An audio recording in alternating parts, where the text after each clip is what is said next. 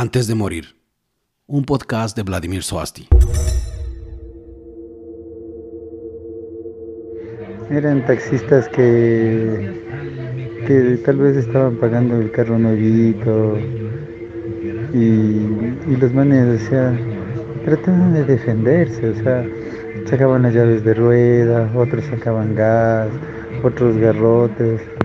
Y como nosotros éramos unos guambras mierdas, o sea, no, no, chiquitos, entonces pensaban que no nos íbamos a... Y cuando en eso yo solo se ¡pum! ¡pum! Al momento que pasaban todos estos asesinatos, lo veías que el man ya agarraba y sacaba la chispa y ¡boom! ¿Te daba miedo? ¿Te daba miedo lo que, de algo? ¿Qué sentías, loco, tú? ¿Iras, rabia, miedo? Cuando veías eso, ya cuando veías tirado, ¿qué sentías? ¿Cuál era tu sentir, loco? Todos llevamos en la vida una pena, todos llevamos arrastrando una cadena. Tenía mucho odio. Una cadena de Eh, no me- como que no me importaba, o sea, no, no tenía remordimientos. Ser escritor me ha traído increíbles anécdotas y enseñanzas. Hace muy poco falleció Luis Aníbal Quispe, el que fuese mejor amigo y lugarteniente de Juan Fernando Hermosa, alias el Niño del Terror. El cabecilla de un grupo de adolescentes conocidos como la Pandilla del Terror, responsables de la muerte de 22 personas en 1991. Pero ¿por qué tomarme el tiempo de hacer un podcast o hablar del tema de la muerte de un criminal? Unos días antes de morir, Luis Aníbal Quispe, con ya casi medio siglo de vida encima y muy alejado de su oscuro pasado, se contactó conmigo. Jamás imaginé que algo así sucedería. Antes de morir, un podcast de Vladimir Soasti. Parte 4.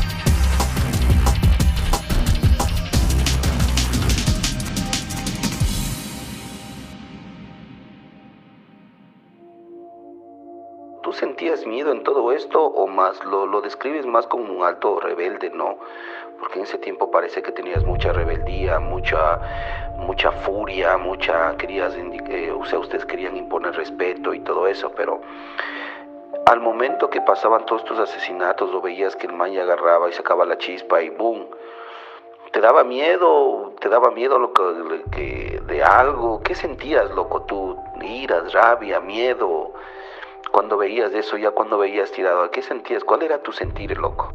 Las primeras veces tenía como un poquito de, de miedo porque eh, tú sabes que podía salir alguien que también tenga un arma y, y- pero me sentía seguro entonces también fui muy rebelde tenía mucho odio eh, no me- como que no me importaba, o sea, no, no tenía remordimientos, o sea, no, no,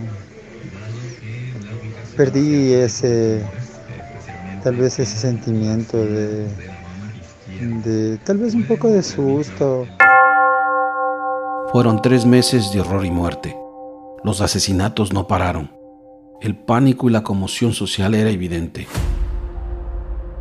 Recuerdo que, por ejemplo, eh, en esta discoteca Puyazo, otro man nos dice, me dice, oye, yo le conozco a un maricón que se ganó la lotería, por ejemplo. Era un, un maricón que les llamaban Charlie que vivía por el sur. Y ahí fue, entonces sabíamos que el man se había ganado la lotería y que tenía plata en la casa.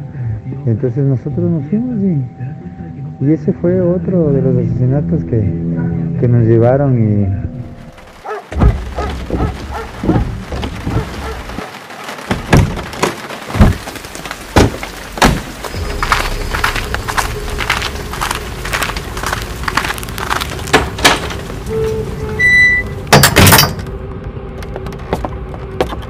subí al departamento del man y le dije, Charlie, y el man salió y dice, sí, le digo, le digo, le digo, oye, le digo, no tengo dónde quedarme, puedo quedarme aquí en tu casa.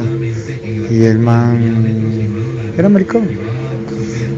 Pensó que tal vez iba a tener relaciones con el man, no sé.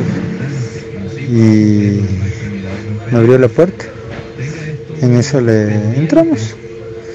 Y el man puso resistencia, así. Entonces mi amigo, ¡boom! le disparó. Y cuando le disparó también me llegó a mí, o sea, fue tan rápido que lo único que pudimos hacer es sacar rápido las cosas, decirle, decirle dónde mierda está la plata eh, y así. Y de ahí yo no recuerdo nada porque yo ya me fui al taxi porque ya estaba... O sea, yo no sentí ni siquiera el balazo, solo sentí algo que me, que me quemó y nada más. Entonces yo lo único que hice es irme al taxi a vendarme para no desangrarme, ¿me entiendes? Murieron tres homosexuales en esta tarea. Desde el mes de septiembre hasta el 16 de, septiembre del 91 hasta eh, enero 16 o 17 del 92 cuando son detenidos hasta ahí sumados son 14 o 15 los muertos. En taxistas homosexuales camioneteros. ¿Cuándo tú te diste cuenta realmente que la estaban cagando y bien feo, si me entiendes, cuando dijiste, puta madre, o sea, no es cualquier robo. O sea, aquí ya está marcando calavera a la gente y no es uno ni dos, ya eran varios. ¿Qué, qué decía, qué, qué, les decía el man a los, o sea, ahora de la sangre fría nomás iba y ¡pum! Y cómo ya te empezaste a dar cuenta que puta, esto, esto no es normal, si hablaban algo al respecto. ¿Qué es lo que te acuerdas de eso, brother? No, no, no conversábamos de los asesinatos. Solo veíamos en la televisión que habían matado a un taxista, que aterrorizados los taxistas, Es que estos hijos de putas también eran unos hijos de putas los taxistas. En las noches, nosotros salíamos en las noches, entonces ya de noche nos querían cobrar caro, o sea, era un resentimiento social que teníamos nosotros, o sea... Entonces, les cargábamos bronca, o sea... Eh, y, y, y, ya, pues, o sea, comenzamos a hacer el terror de los taxistas, o sea, eh, no, en eso no conversamos nunca, o sea, eh, que, que, que, me da, oye, ve, que le matamos, o así, esas cosas, no, nada, para nada, ¿verdad? O sea, era como que si no habíamos hecho nada, o sea. Tenía una sangre fría, que a ellos no les importaba, se ponían como a un ladito de la vía, le bajaban y le dejaban ahí, en la zanja. Y de ahí arrancaban el carro, se iban por ahí, compraban agua en una tienda, se lavaban las manos de sangre y ahí se iban a la discoteca esta vibración. Ahí se divertían o iban a robar por ahí para subsistir, robaban. Se entraban a domicilios previamente conocidos.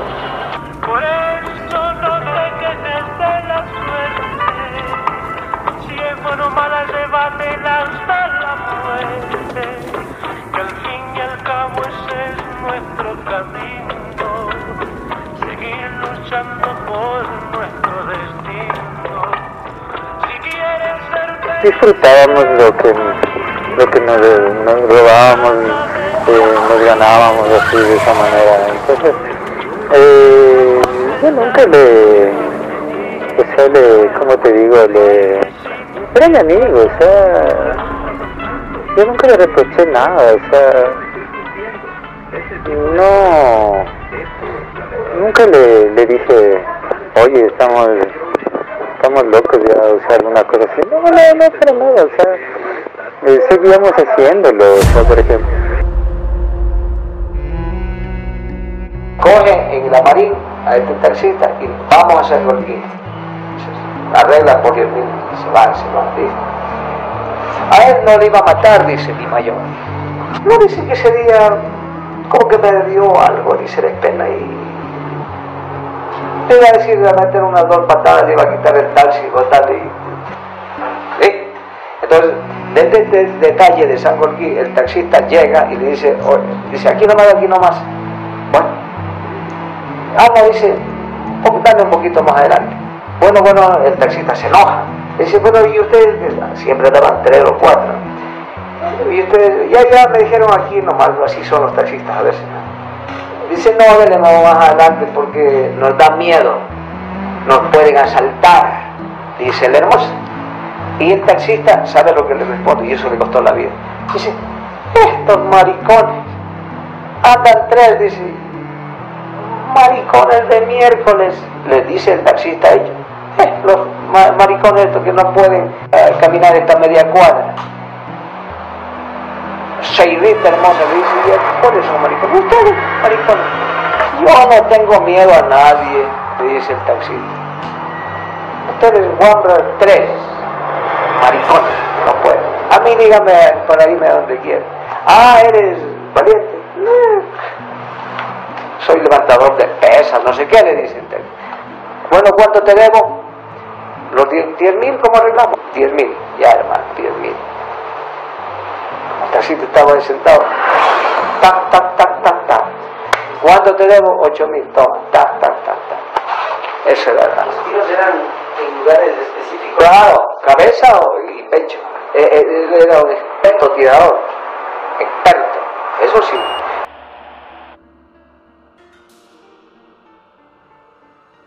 Después de varias investigaciones, los adolescentes eran capturados. Pero esto no acabaría aquí. Posterior, se vendrían enredos, presiones y verdades a medias en el proceso de las confesiones. ¿A quién fue que le agarraron primero? ¿Cómo fue esa movida? Porque tengo entendido que les agarraron a alguien primero, después le iban agarrando poco a poco, después fue un operativo La Pío 12 donde las peladas, y después al último le agarraron pues al, a, a- Fernando. ¿Cómo fue esa movida de lo que te acuerdas? ¿Cómo fue ya de, tu captura? ¿Qué es lo que te acuerdas? ¿Cómo te agarraron? ¿Dónde te, dónde te agarraron? ¿Dónde te encontraron? ¿Qué, ¿Cómo fue la captura? ¿Fue violenta? ¿Fue vino o solo fueron agentes y te agarraron? ¿Cómo fue? ¿De qué es lo que te recuerdas de todo eso, bro? Verás, amigo. Todo comenzó desde que cuando se cuando este este man de Fernando se hizo amigo de de este hermano del ¿cómo se llama? del, del Milton Vidal, por ejemplo. ¿Sí? Entonces Milton Vidal se llevaba con Antonio Caña, Luis Lemarie y bueno, así. Pero entre ellos había un man que se llama Tomás Angulo, que no estuvo involucrado en los, en los asesinatos, por ejemplo. El man era un estruchante. Ah, creo que era como un man, no recuerdo bien, eh, de un estruchante bien famoso, no me acuerdo. Eh, eso le podrías preguntar, por ejemplo, le podría preguntar yo a, a Milton Vidal, porque él eh, era como del grupo de Milton Vidal, ¿me entiendes? Entonces este, este, este mayor mancero al que le robaron el, este proyecto, por ejemplo. Entonces, eh, este, e- este, este Antonio Caña, este Luis Lemarie y, y Milton Vidal, por ejemplo. Ellos, ellos creo que le habían contado a este Tomás Angulo que, que el Fernando estaba asesinando a los... Entonces, eh, en un robo que hace este Tomás Angulo, eh, le, coge el, el mayor mancero con, con su grupo, porque cada mayor tiene su grupo, ¿me entiendes? Como así, como tenía el Fausto Terán, el, el hermano de, del Terán, el otro Terán, el Cárdenas, me acuerdo el mayor Cárdenas.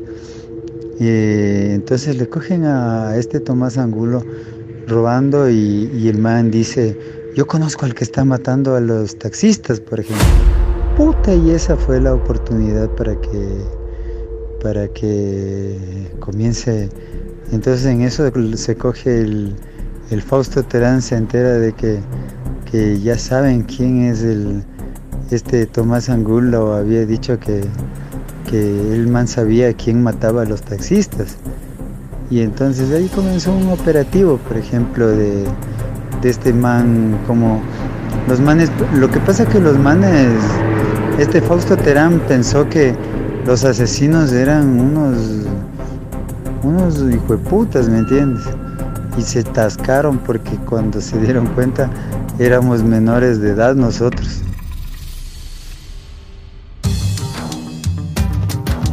Antes de morir, un podcast de Vladimir Soasti.